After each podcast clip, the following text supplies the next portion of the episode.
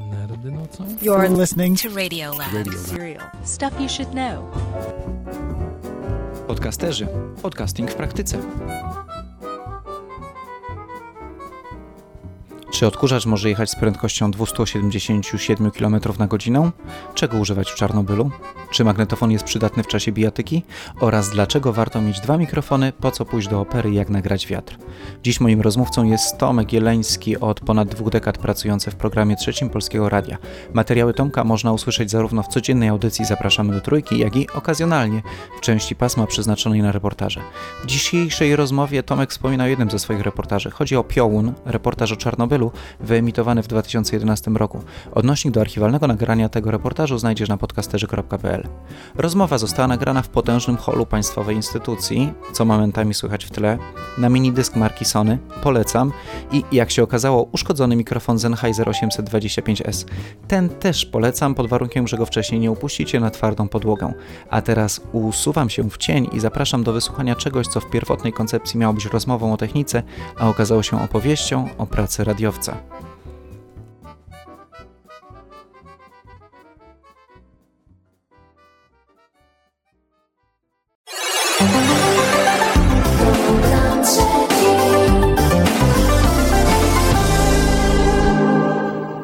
Nie sztuką jest naprodukować tego jak w fabryce śrubek czy gwoździ, tylko sztuką jest znaleźć sobie ciekawą historię, fajnie ją opowiedzieć i mieć czas, żeby to opowiedzieć. To jest o tyle dziwne, że te trzy rzeczy w dzisiejszym świecie wykluczają się nawzajem. To znaczy ciekawa, ciekawy temat, to ma być zrobione natychmiast na już, a nie zawsze ciekawy temat zrobiony natychmiast na już, na wczoraj, będzie dobrze zrobiony, czy on może być po prostu w miarę dobrze zrobiony, ale ja nie lubię w swojej pracy robienia czegoś na pół gwizdka. Czasami jest tak, że jak to jest bieżączka, to są głównie sprawy polityczne, ale polityką staram się, staram się rzadko zajmować, chyba, że są to na przykład rzeczy dziejące się na wschodzie, bo jeszcze jestem z tego pokolenia, które uczyło się przymusowo rosyjskiego, co na dobre mi wyszło, bo mówię dość dobrze w tym języku, to tego typu tematy, jak na przykład temat jakieś tam ukraińskie czy białoruskie, tak, to z rzeczy bieżących na pewno. Natomiast jeśli chodzi o rzeczy takie ciekawsze, bardziej wysmakowane, to znaczy na przykład historia od czapy, idiotyczna. No, ostatnio żeśmy rozmawiali, nawet sam kiedyś y, dałeś mi taki cynk. Y, to była aukcja internetowa, po prostu szokująca. I to trzeba było zrobić natychmiast, na wczoraj, bo ktoś mógł to podkupić, ponieważ to się pojawiło w internecie, to się pojawiło o zgrozo w serwisie aukcyjnym. Była to historia mistrz Bareja, by chyba tego nie wymyślił. Na terenie Komendy Powiatowej w Stargardzie Szczecińskim panowie policjanci udostępnili miejsce, żeby miejscowa skarbówka wystawiła na aukcję kompletne laboratorium do produkcji marihuany. To było wszystko, odczynniki, nie było tam tylko samych nasion marychy, no ale to podobno nie problem. Natomiast były nawet firmowe opakowania pewnej holenderskiej firmy z takimi listkiem charakterystycznym. Było tam wszystko, żarówki, cała chemia i to można było sobie legalnie, no legalnie kupić, bo ktoś oszalał i to wystawił na aukcję. Nie dałbym rady z Warszawy dojechać do Stargardu. To siłą rzeczy rozmówcy, to znaczy pan policjant, który bardzo nie chciał ze mną rozmawiać, pani z Urzędu Skarbowego no, musiała ze mną porozmawiać, bo ona musiała mi takiej odpowiedzi udzielić. Na moje no, dziwne dla niej pytanie, dlaczego sprzedajecie laboratorium do produkcji marihuany, to, to nie żart. To taką decyzję podjął sąd, który doszedł do wniosku, że ponieważ była sprawa jakaś długa, kosztowna, więc żeby przynajmniej podatnik nie musiał za to za bardzo bardzo zapłacić, to Wysoki Sąd jaśnie oświecony wpadł na pomysł, żeby ogłosić przepadek mienia tego całego przestępczego, tylko no, traf chciał, że tam były te wszystkie zabawki do produkcji marihuany. Powtarzam, podkreślam, kompletne laboratorium do produkcji marihuany. Brakowało jedynie samych nasion. I to zgrozo zostało wystawione na aukcję, więc trzeba było pojechać bardzo szybko do Monaru. Tam nie chcieli mi wierzyć. Jak zobaczyć tę aukcję, to po prostu no, padły mocne męskie słowa, że to chyba ktoś oszalał. Druga wersja głosiła, że to była taka prowokacja policyjna, ale taką historię trzeba było opowiedzieć bardzo sprawnie, czyli własną paszczą, krótkie wypowiedzi rozmówców. No historia absurdalna, to, to z tego powstał felieton, bo rzecz była niesłychana. Natomiast historie takie, kiedy coś się dzieje, na przykład e, trzeba zrobić coś na szybko, a jest to tak zwany reportaż uczestniczący, czyli trzeba na przykład wejść do miejsca, gdzie taka przykładowa historia. W pewnej przychodni w centrum Warszawy dosłownie rzut beretem od Pałacu Kultury, pojawiło się ogłoszenie na kartce, że z toalety można skorzystać, o ile zostawi się, uwaga, dokument tożsamości. Poszedłem do toalety, umyłem sobie ręce, to rzeczywiście działało.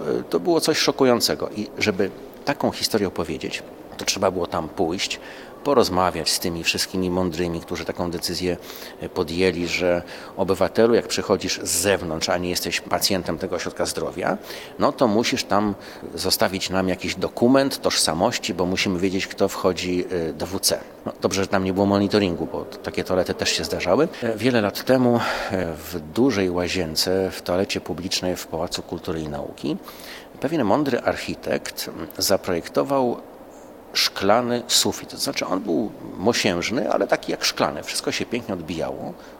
Kłopot w tym, że kiedy ktoś wchodził do środka i popatrzył do góry, no to widział tych nieszczęśników, którzy tam gdzieś w kabinach zamknięci myśleli, że są w sytuacji bardzo intymnej, a okazało się, że ta sytuacja nie była intymną, tylko ona była taką wręcz publiczną. No, bardzo ciekawą wtedy uzyskałem wypowiedź od ówczesnego prezesa, chyba czy jakiegoś tam członka zarządu Pałacu Kultury, że to jest wszystko dla dobra tych, którzy korzystają, bo przecież ktoś mógłby zasłabnąć, mógłby się źle poczuć, a tak się popatrzy do góry i wszystko widać, a poza tym złota myśl tego mojego rozmówcy, jak komuś się nie podoba, to niech nie patrzy do góry. Poza bieżączką zajmujesz się też dłuższymi formami, reportażami i chciałbym Cię troszkę zapytać o to, jak nad tym pracujesz, jak przygotowujesz się do reportażu, ile nad typowym reportażem pracujesz, nagrywasz i potem dopiero coś Ci wychodzi, czy jedziesz z gotowym scenariuszem i szukasz odpowiednich ludzi, którzy Ci do tego scenariusza będą pasować? Trzeba rozgraniczyć dwa typy, tak ja uważam, dwa typy reportaży historie oczywiste, jakieś niesamowite, absurdalne, przepiękne zupełnie, od rzeczy, które są typowym dziennikarstwem śledczym. Kiedy zaczniemy od tych trudniejszych, typowy reportaż śledczy, radiowy jest o wiele, myślę, bardziej e, rzeczą skomplikowaną od reportażu pisanego, ponieważ musimy być w tych miejscach, musimy zarejestrować różne dźwięki, efekty charakterystyczne dla danego miejsca, ale również musimy wymóc na rozmówcach, świadkach, żeby opowiedzieli nam o rzeczach, które czasami są szokujące. Nie przepadam za tematyką drastyczną, ale kiedyś pamiętam, e, znalazłem takie skrzyżowanie, gdzie dochodziło do, często do wielu wypadków drogowych, do kolizji, do wypadków, czasami dość poważnych. Okazało się, że ja na początku nie uwierzyłem. Więc żeby nie jechać na darmo na drugi koniec Polski, Zadzwoniłem do Urzędu Miejskiego, bo to zazwyczaj jest tak, że w małej miejscowości, jeżeli chcemy coś sprawdzić, nie dzwonimy na policję, nie dzwonimy do jakiegoś ogromnego, nie wiem, urzędu, bo to wszystko trwa. Jeżeli chcemy dowiedzieć się szybko, to dzwonimy tak. Do sklepu, do sołtysa, jeżeli jest szkoła, do, dzwonimy do szkoły, do sklepu, do księdza, bo wtedy ci ludzie bardzo chętnie rozmawiają, powiedzą na ogół, czy, to, czy tak jest rzeczywiście, czy tego nie ma. Jeżeli rzecz by się nie potwierdziła, to bym tam nie pojechał. Okazało się, że coś było na rzeczy, bo na owym skrzyżowaniu zapalało się światło zielone równocześnie z czterech stron. Taki drobny szczegół, to się nie powinno zdarzyć, ale oczywiście się zdarzało. To była taka jedna historia. Kolejna historia to mm, związana z radarami. Po prostu kiedyś nie ma w życiu przypadków, ale powiedzmy, że był to taki rodzaj specyficznego przypadku. Mm, pewien policjant, któremu kiedyś pomogłem z ruchu drogowego, zadzwonił do mnie i powiedział, że nie powie mi czegoś przez telefon, tylko spotkajmy się, coś ci pokażę. On mi pokazał wówczas urządzenie, które widziałem pierwszy raz w życiu na oczy. To był taki miernik prędkości produkcji rosyjskiej. No, dzisiaj wszyscy wiemy, co to jest Iskra 1. I ten cud techniki produkcji e, firmy z Sankt Petersburga, no, okazało się, że potrafił zmierzyć dziwne rzeczy. Na przykład stojący samochód z włączoną klimatyzacją z odległości większe niż 10 metrów, czyli zgodnie z instrukcją obsługi tego urządzenia, pokazywał na przykład, że auto mknie 60, czyli przekroczyliśmy prędkość w terenie zabudowanym, mimo że auto stało. No, tam potem były różne dziwne rzeczy, na przykład od, sprawdziłem u siebie w domu. Najszybszy miałem odkurzacz, on jechał 287. Tak, to, to, no i potem, żeby mm, te wszystkie informacje wyłuskać, dowiedzieć się od urzędników, e, na przykład z Głównego Urzędu Miar, to były to tygodnie, miesiące. Przez prawie pół roku szukałem informacji, jak to się stało, że takie urządzenie zostało dopuszczone, dopuszczone do użytku. Trochę szukałem po omacku, potem trafiłem na pewne tropy, na pewne ślady, na pewne informacje. I Pierwszy reportaż tak naprawdę powstał po siedmiu czy ośmiu miesiącach pracy. Potem był kolejny, kiedy już wiedziałem, dlaczego to urządzenie zostało, dlaczego ono pokazuje głupoty. Dlatego, że zostało dopuszczone do użytku niezgodnie e, z wymogami polskiego prawa, że nie spełnia żadnych wymogów. No, to były tego typu rzeczy. I takie sprawy to trzeba się niestety nachodzić, nabiegać, najeździć. Ale są też reportaże, są tematy, które są dość wdzięczne. Czyli na przykład kiedyś odkryłem, w czasach kiedy jeszcze internet był w powijakach, odkryłem w jakiejś lokalnej gazetce, gdzieś tam będąc na Pomorzu, że pewien obywatel postanowił w szczerym polu wybudować arkę. Tak mówili miejscowi. Pan Bogdan buduje arkę. Okazało się, że nie do końca to była arka, że to był taki statek, ale każdy, kto ma odrobinę wyobraźni, zamknie oczy i wyobrazi sobie piękną, kaszubską równinę i na niej w szczerym polu dość dużych rozmiarów barkę stalową, no to przyzna, że jest to widok dość dziwny. Z tego co wiem, gość dopiął swego, kończył budowę, zwodował taki statek. To są takie tematy wdzięczne, je się dość, dość łatwo realizuje. Znaczy, to też zależy oczywiście od rozmówcy. Są też e, historie bardzo trudne, to znaczy, kiedy jedziesz na drugi koniec Polski, nie wiesz, czy to będzie tylko krótki taki materiał na dwie minuty, czy będzie to dłuższa forma. I tak było w zeszłym roku, kiedy ktoś mi szepnął na ucho, że jest rzecz niesamowita, rzeczywiście była szokująca. To, jest, to była historia pewnego pana, kombatanta e, żołnierza Armii Krajowej, który po wielu latach, po bodajże 70 latach, e, przekazał w idealnym stanie pistolet automatyczny Sten, Pistolet, który był oryginalnie pistoletem brytyjskim, on był robiony w podziemiu, ponieważ był dość, o dość prostej konstrukcji, był robiony przez partyzantów. I tenże sten został wydobyty ze skrytki, przekazany do muzeum, ale, i tu zaczyna się historia, zgodnie z polskim prawem, jeżeli obywatel znajdzie broń, albo nawet nie znajdzie, tylko ją wyjmie ze skrytki, jak pan to uczynił, i nie zaniesie tego na policję, tylko na przykład odda to do muzeum, no to ma problem, bo popełnia przestępstwo. Jest automatycznie oskarżony o to, że nielegalnie posiadał broń. No, ów kombatant się bardzo ubawił. Powiedział, że on już był przesłuchiwany e, przez e, Ministerstwo Bezpieczeństwa Publicznego, przez NKWD, że był bity, więc e, nie boi się śmierci. Więc jak przyjdą policjanci, to równie dobrze mogliby od razu go przyszykować, postawić przed plutonem egzekucyjnym. On im powiedział, panie, ja się śmierci nie boję, już tyle przeszedłem. No i historia Stena na szczęście zakończyła się o tyle i tego pana o tyle dobrze, że te zarzuty, z tego co pamiętam, w końcu wycofano, no bo to byłoby absurdalne, żeby sądzić człowieka, który przekazał w dobrej wierze broń automatyczną. Natomiast naj, y, najpiękniejsze w tej historii było to, że mój rozmówca nikomu nie zdradził, gdzie była skrytka, też mi nie, nie chciał tego powiedzieć. E, powiedział tylko, że ona była tak blisko nas, bo myśmy rozmawiali u niego w domu, jest, jest tak blisko, że nikt nie wpadł na jej istnienie, a co ciekawe, UB, Urząd Bezpieczeństwa, zrobił mu kipisz w tym domu w 1945 roku, czy w 1946, dokładnie przeszukał wszystko, nawet była zrywana podłoga, nigdy tej skrytki nie odnaleziono. Z takiego wyjazdu podejrzewam, że masz kilka godzin nagrania. Skąd wiesz, co wyrzucić? A to trudne pytanie, tego nigdy się nie wie. To jest tak, że dziś jest o tyle łatwo, że kiedy cały materiał, tak zwaną surówkę, wrzucamy do komputera. Ja akurat stosuję nieco inną metodę, czyli stosuję dokładnie to, co ty będziesz robił. Teraz nagrywasz rozmowę naszą na minidysku. To jest nieco leciwy, zabytkowy sprzęt, ale to jest sprzęt, który ma bardzo dobre parametry.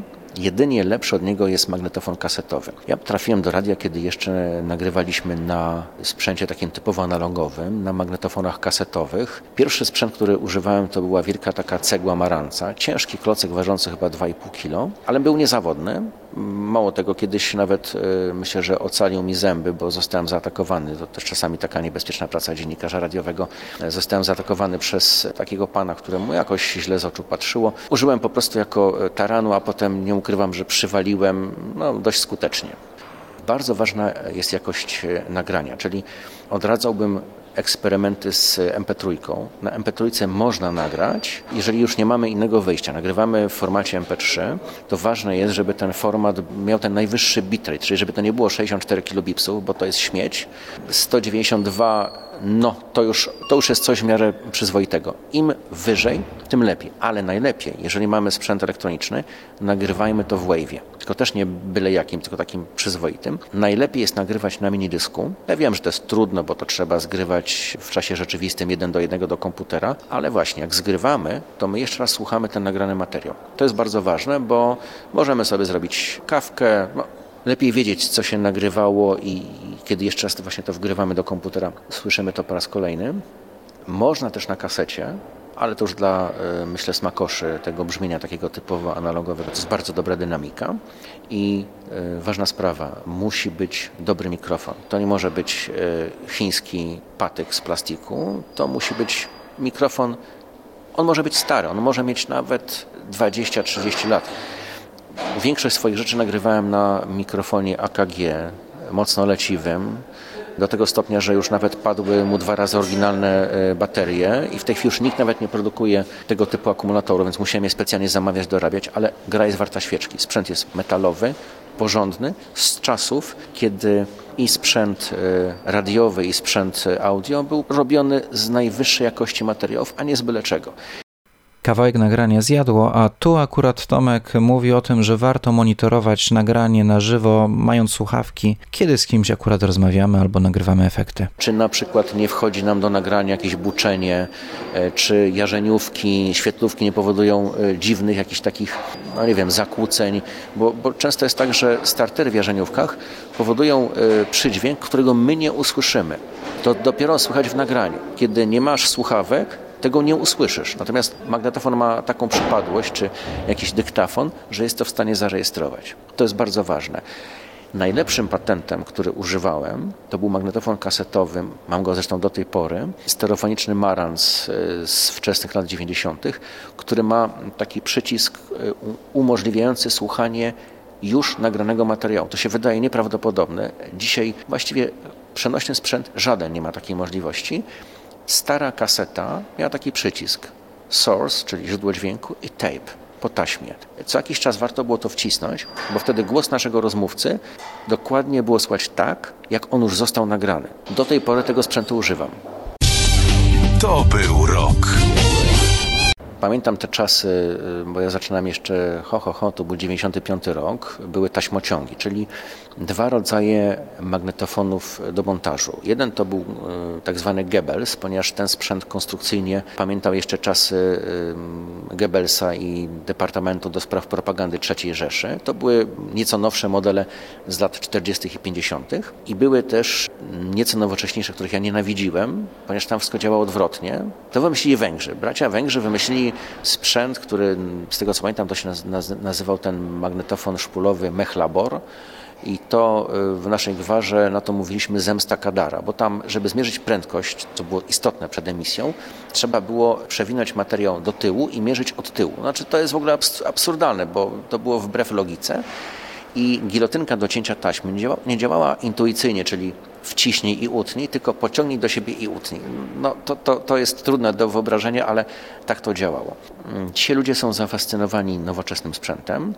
E, niestety komputery mają to do siebie, że się zawieszają i nieraz, nie dwa były takie sytuacje, kiedy nawet nie trzeba było być obdarzonym dobrym słuchem, kiedy przechodziło się przez korytarz na pierwszym piętrze czy na parterze, czy na drugim piętrze naszego budynku na Myśliwieckiej słychać było dość ostre słowa, e, dlatego że na przykład komuś nagranie wleciało w kosmos.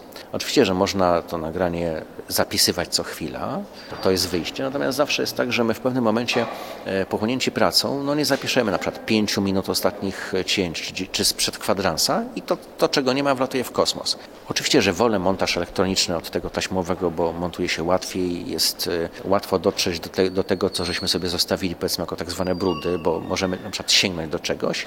Cięcie taśmy wymagało przede wszystkim tak, umiejętności manualnych, więc trzeba było się namęczyć żyletką, z taką tasiemeczką niebieską do klejenia, tak zwanym lepikiem albo skoczem, bo to miało też taką drugą nazwę, ale człowiek musiał zapamiętać, że na trzeciej szpuli, gdzie są zrzuty, co jest w którym miejscu, więc na przykład odwinięcie 40-minutowej taśmy, no to było dość karkołomne, jak się zrobiło to źle i za szybko, to ta taśma spadała. Pamiętam, że kiedyś zmontowany reportaż na dwie godziny przed emisją spadł mi z tego paskudnego Goebbelsa i po prostu pofrunął. I efekt był taki, że musiałem na ołówku czy na kredce zwijać powolutku całą taką tasiemeczkę. Musiałem ją wyciąć, doklejać. No, trochę to trwało. Jeżeli komuś wypadło arcydzieło, na przykład e, to koledzy i koleżanki z programu drugiego Polskiego Radia robi takie formy bardzo rozbudowane, 30-40 minutowe, jeżeli taki reportaż, czy cała audycja nagrana na taśmie rozpadła się, to jedynym sposobem, żeby ją zwinąć,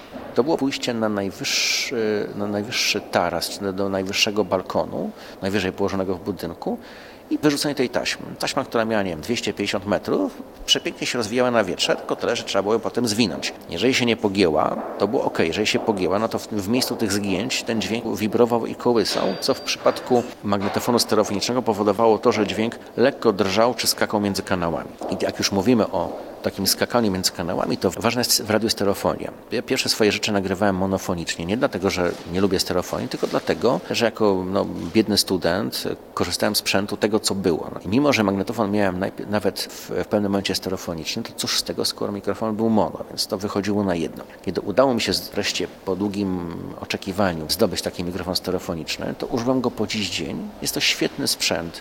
Mikrofon pojemnościowy AKG, nieco zabytkowy, ale o wspaniałym brzmieniu, no tylko tyle, że trzeba go potrafić używać. I jeśli pracujemy w hałasie, to już nie na tym sprzęcie pojemnością, tylko wtedy trzeba mieć e, drugi mikrofon dynamiczny, tak zwany estradowy. Ukochałem sobie mikrofony AKG. Podoba mi się to brzmienie. Można oczywiście dźwięk obrabiać potem w komputerze, tylko po co? Jestem zdania, że jeżeli ktoś mówi normalnie i ten dźwięk potem jest nieprzetworzony, to on jest znacznie ciekawszy. Pomijam oczywiście kwestie błędów, jakichś tam stuków, no to się wycina, to można obrabiać elektronicznie. Ale jeżeli dźwięk jest naturalny, to zapisujemy go takim, jakim on jest.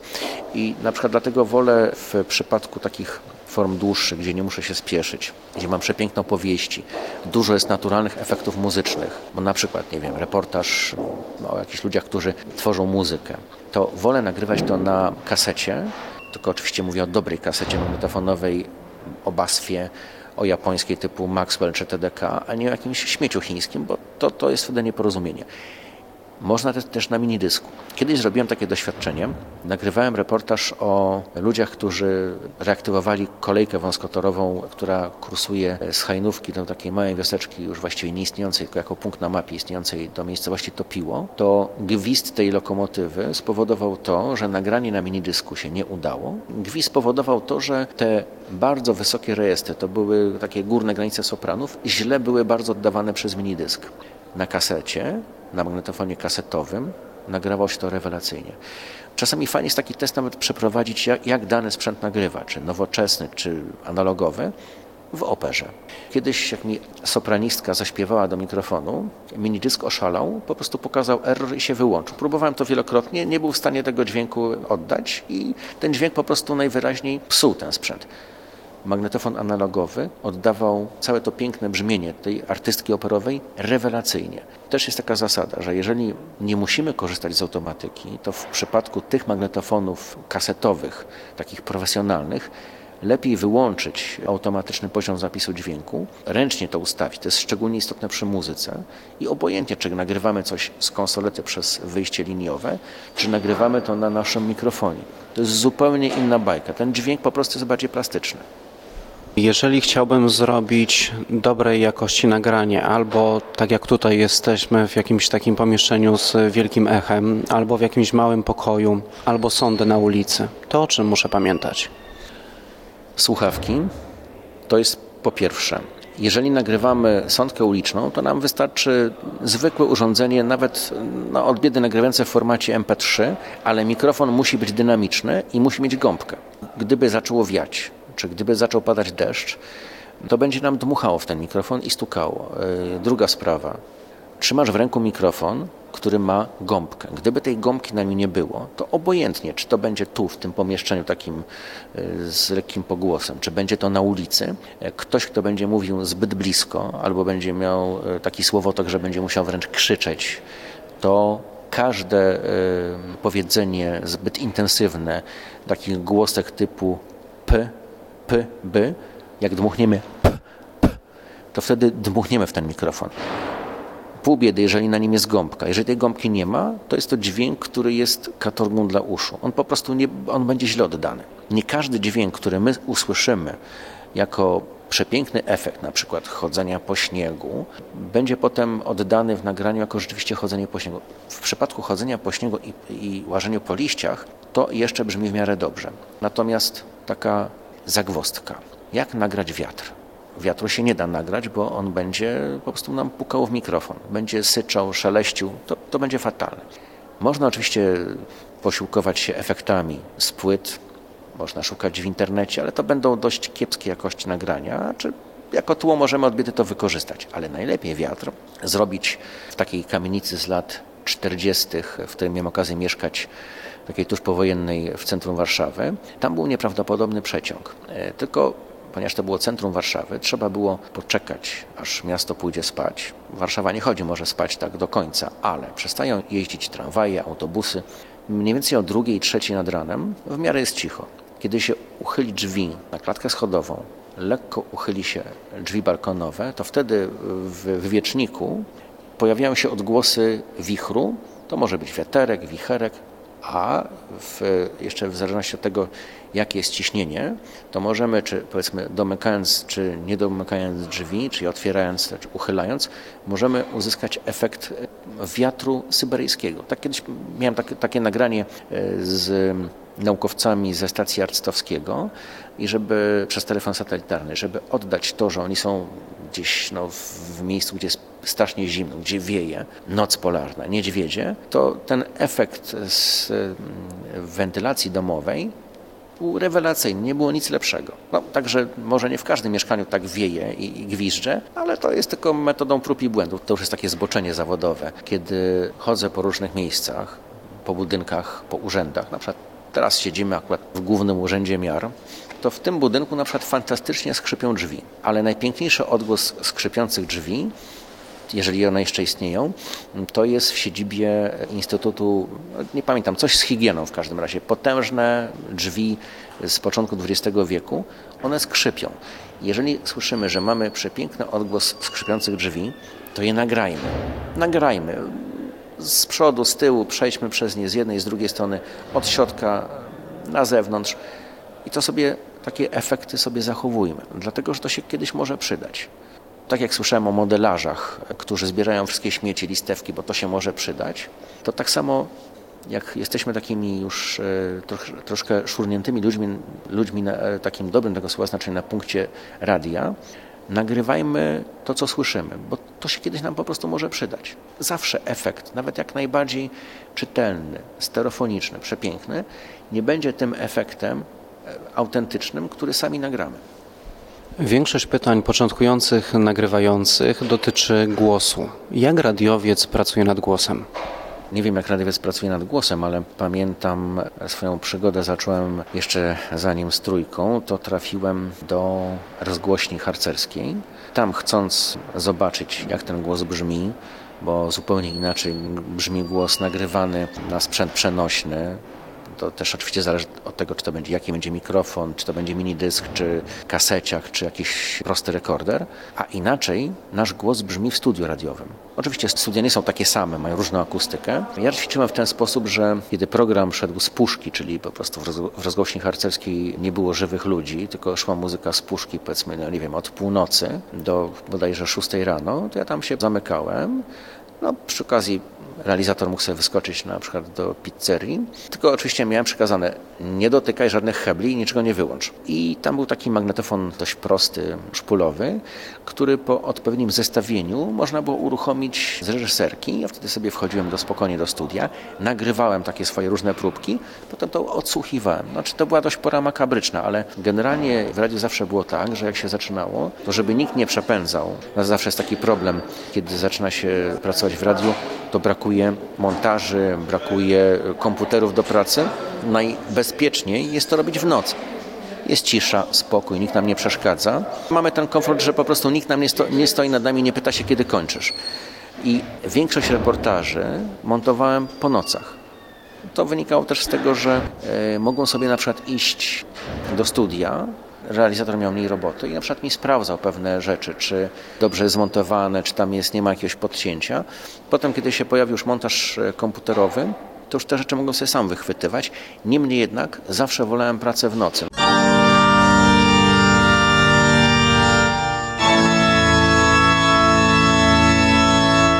I oczywiście, jeżeli możemy, proponuję pracować nie w słuchawkach przy montażu, tylko przy głośnikach, dlatego żeby oszczędzać słuch. Bo tak, tak jak powiedziałem, słuchawki są potrzebne w trakcie nagrania, ale kiedy pracujemy z dźwiękiem, czasami musimy głośno czegoś posłuchać, to nie róbmy tego w słuchawkach, dlatego że dojdziemy do takiego momentu, do którego dochodzi część moich kolegów. Jeżeli wchodzę po kimś takim, kto jest już strasznie głuchy do studia, muszę ściszać, bo jest dla mnie za głośno. Muszę skręcać potencjometr. Niestety po 22 latach pracy w trójce dochodzę do wniosku, że ten potencjometr, który skręcam, już skręcam coraz mniej. To znaczy ta głuchota niestety postępuje. To jest choroba zawodowa każdego dziennikarza radiowego. Jakie masz takie porady dla początkującego radiowca, ewentualnie jakie błędy najczęściej u początkujących radiowców widziałeś?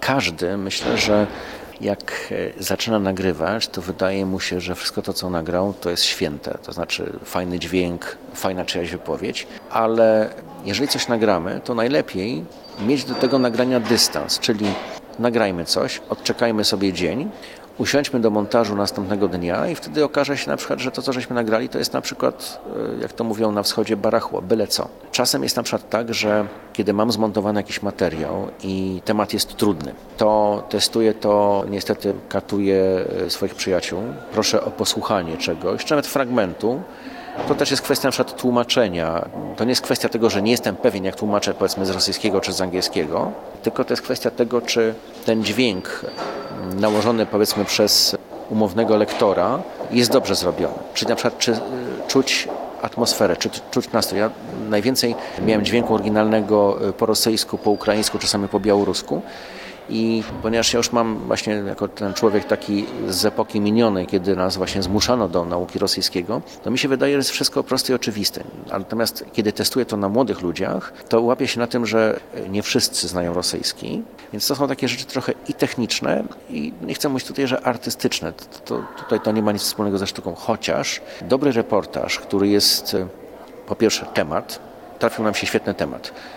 Po drugie mamy kapitalnych rozmówców, i trzecia rzecz. Sposób, jak tę historię opowiedzieć. Bo jeśli mamy kapitalnych rozmówców, wspaniały temat, ale nie wiemy, co mamy z, z tą historią zrobić, to jest problem.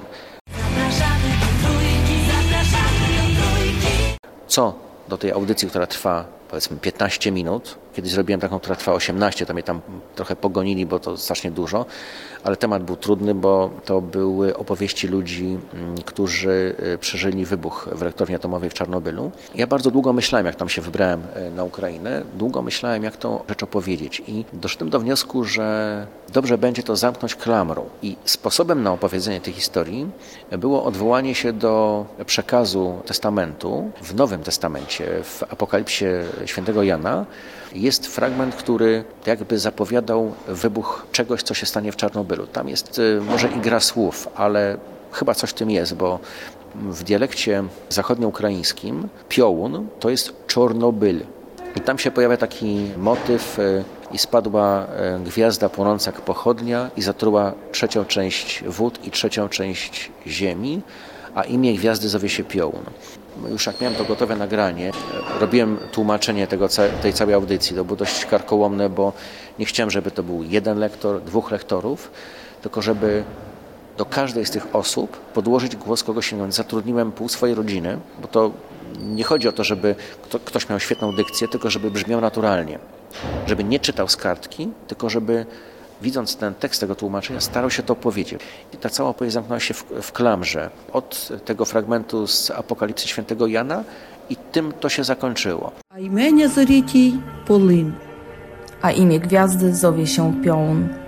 I trzecia. To jest jedna z lepszych rzeczy, która mi wyszła, tylko że tu akurat wiedziałem, że prawdopodobnie zastosuję właśnie taki patent na opowiedzenie tej historii, ale w większości przypadków jest tak, że dopiero słuchając gotowego materiału, E, zastanawiam się, jak to spiąć, jak to opowiedzieć. Mało tego, bardzo trudne też, wbrew pozorom, jest nadanie tytułu. To nie jest takie oczywiste, że jak mamy jakąś opowieść, to tytuł tak od razu nam przyjdzie prosto z głowy. Zapraszamy do trójki. Po prostu trzeba wiedzieć, co się robi, lubić to, co się robi, bo nie ma sensu przyjść do radia po to, żeby to była tylko praca. Są takie zawody, które powinno się, tak się mówi patetycznie, trzeba mieć powołanie. Lekarz powinien czuć to, co robi i to trzeba mieć powołanie. Chcesz być księdzem? No też powinieneś, powinieneś mieć powołanie, bo to już jest, wtedy byłoby to absurdalne. No, ateista księdzem raczej nie zostanie.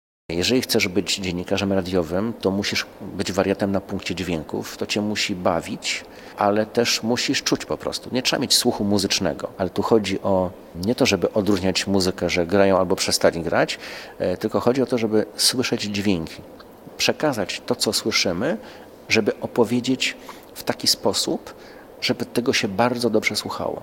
Bo można oczywiście zrobić tak zwany paszczodźwięk, to jest to, co jest domeną właściwie wszystkich stacji e, komercyjnych. Jest to koszmarne, paskudne, to jest szybka informacja, ale radio nie polega tylko na tym, żeby gadać paszczą i wstawiać krótkie fragmenty. Tak może być w serwisie informacyjnym, ale jeżeli chcemy zrobić coś fajnego, to nie możemy gadać i tylko tu 15 sekund, tam 5 sekund, tylko dajmy powiedzieć innym, którzy być może mają więcej od nas do powiedzenia. Mało tego, czasami się zdarza tak, że ci nasi rozmówcy mają całkiem dobrą dykcję, ba, bywa, że mają lepszą dykcję od tych dziennikarzy radiowych, ale są naturalni i o wiele lepiej opowiedzą. Tylko żeby tak się zdarzyło w przypadku dużej formy, jaką jest reportaż, to musimy zaskarbić sobie zaufanie tych ludzi. Kiedy zaczynałem przygodę z radiem z trójką w roku 95, przyszło mi do głowy, żeby zrobić reportaż o ludziach, którzy idą z pielgrzymką akademicką z Warszawy do Częstochowy. Co ciekawe, wtedy y, na taki pomysł wpadły chyba dwie stacje, czy trzy stacje telewizyjne. Była między innymi niemiecka, jakaś brytyjska i polska ale widziałem takie ich troszkę rozpaczliwe poczynania, dlatego że żeby komuś zaufać, z tymi ludźmi trzeba porozmawiać. Nie to, żeby się za bardzo może wczuwać w ich rolę, ale trzeba z nimi pójść. Czy ja zadałem sobie taki trud, że polazłem do tej samej Częstochowy, tyle tylko, że audycja musiała być przygotowana na 15 sierpnia, więc nie miałbym szans, żeby przez jedną noc zmontować. Tego, było, tego materiału było zbyt dużo. Jeszcze było w czasach, kiedy nie było internetu. No to, to był w ogóle horror. Po mniej więcej dwóch trzecich drogi kiedy już zaprzyjaźniłem się z paroma osobami, którzy mi opowiedzieli, po, dlaczego idą, miałem różne efekty ponagrywane, złapałem okazję, zostałem zawieziony samochodem do Warszawy. Tam przez jedną noc i cały dzień montowałem. To dało, dawało ogromną satysfakcję, bo w dość prymitywny sposób, po burzliwej nocy i tam powiedzmy po paru godzinach dnia, udało mi się całość zmontować.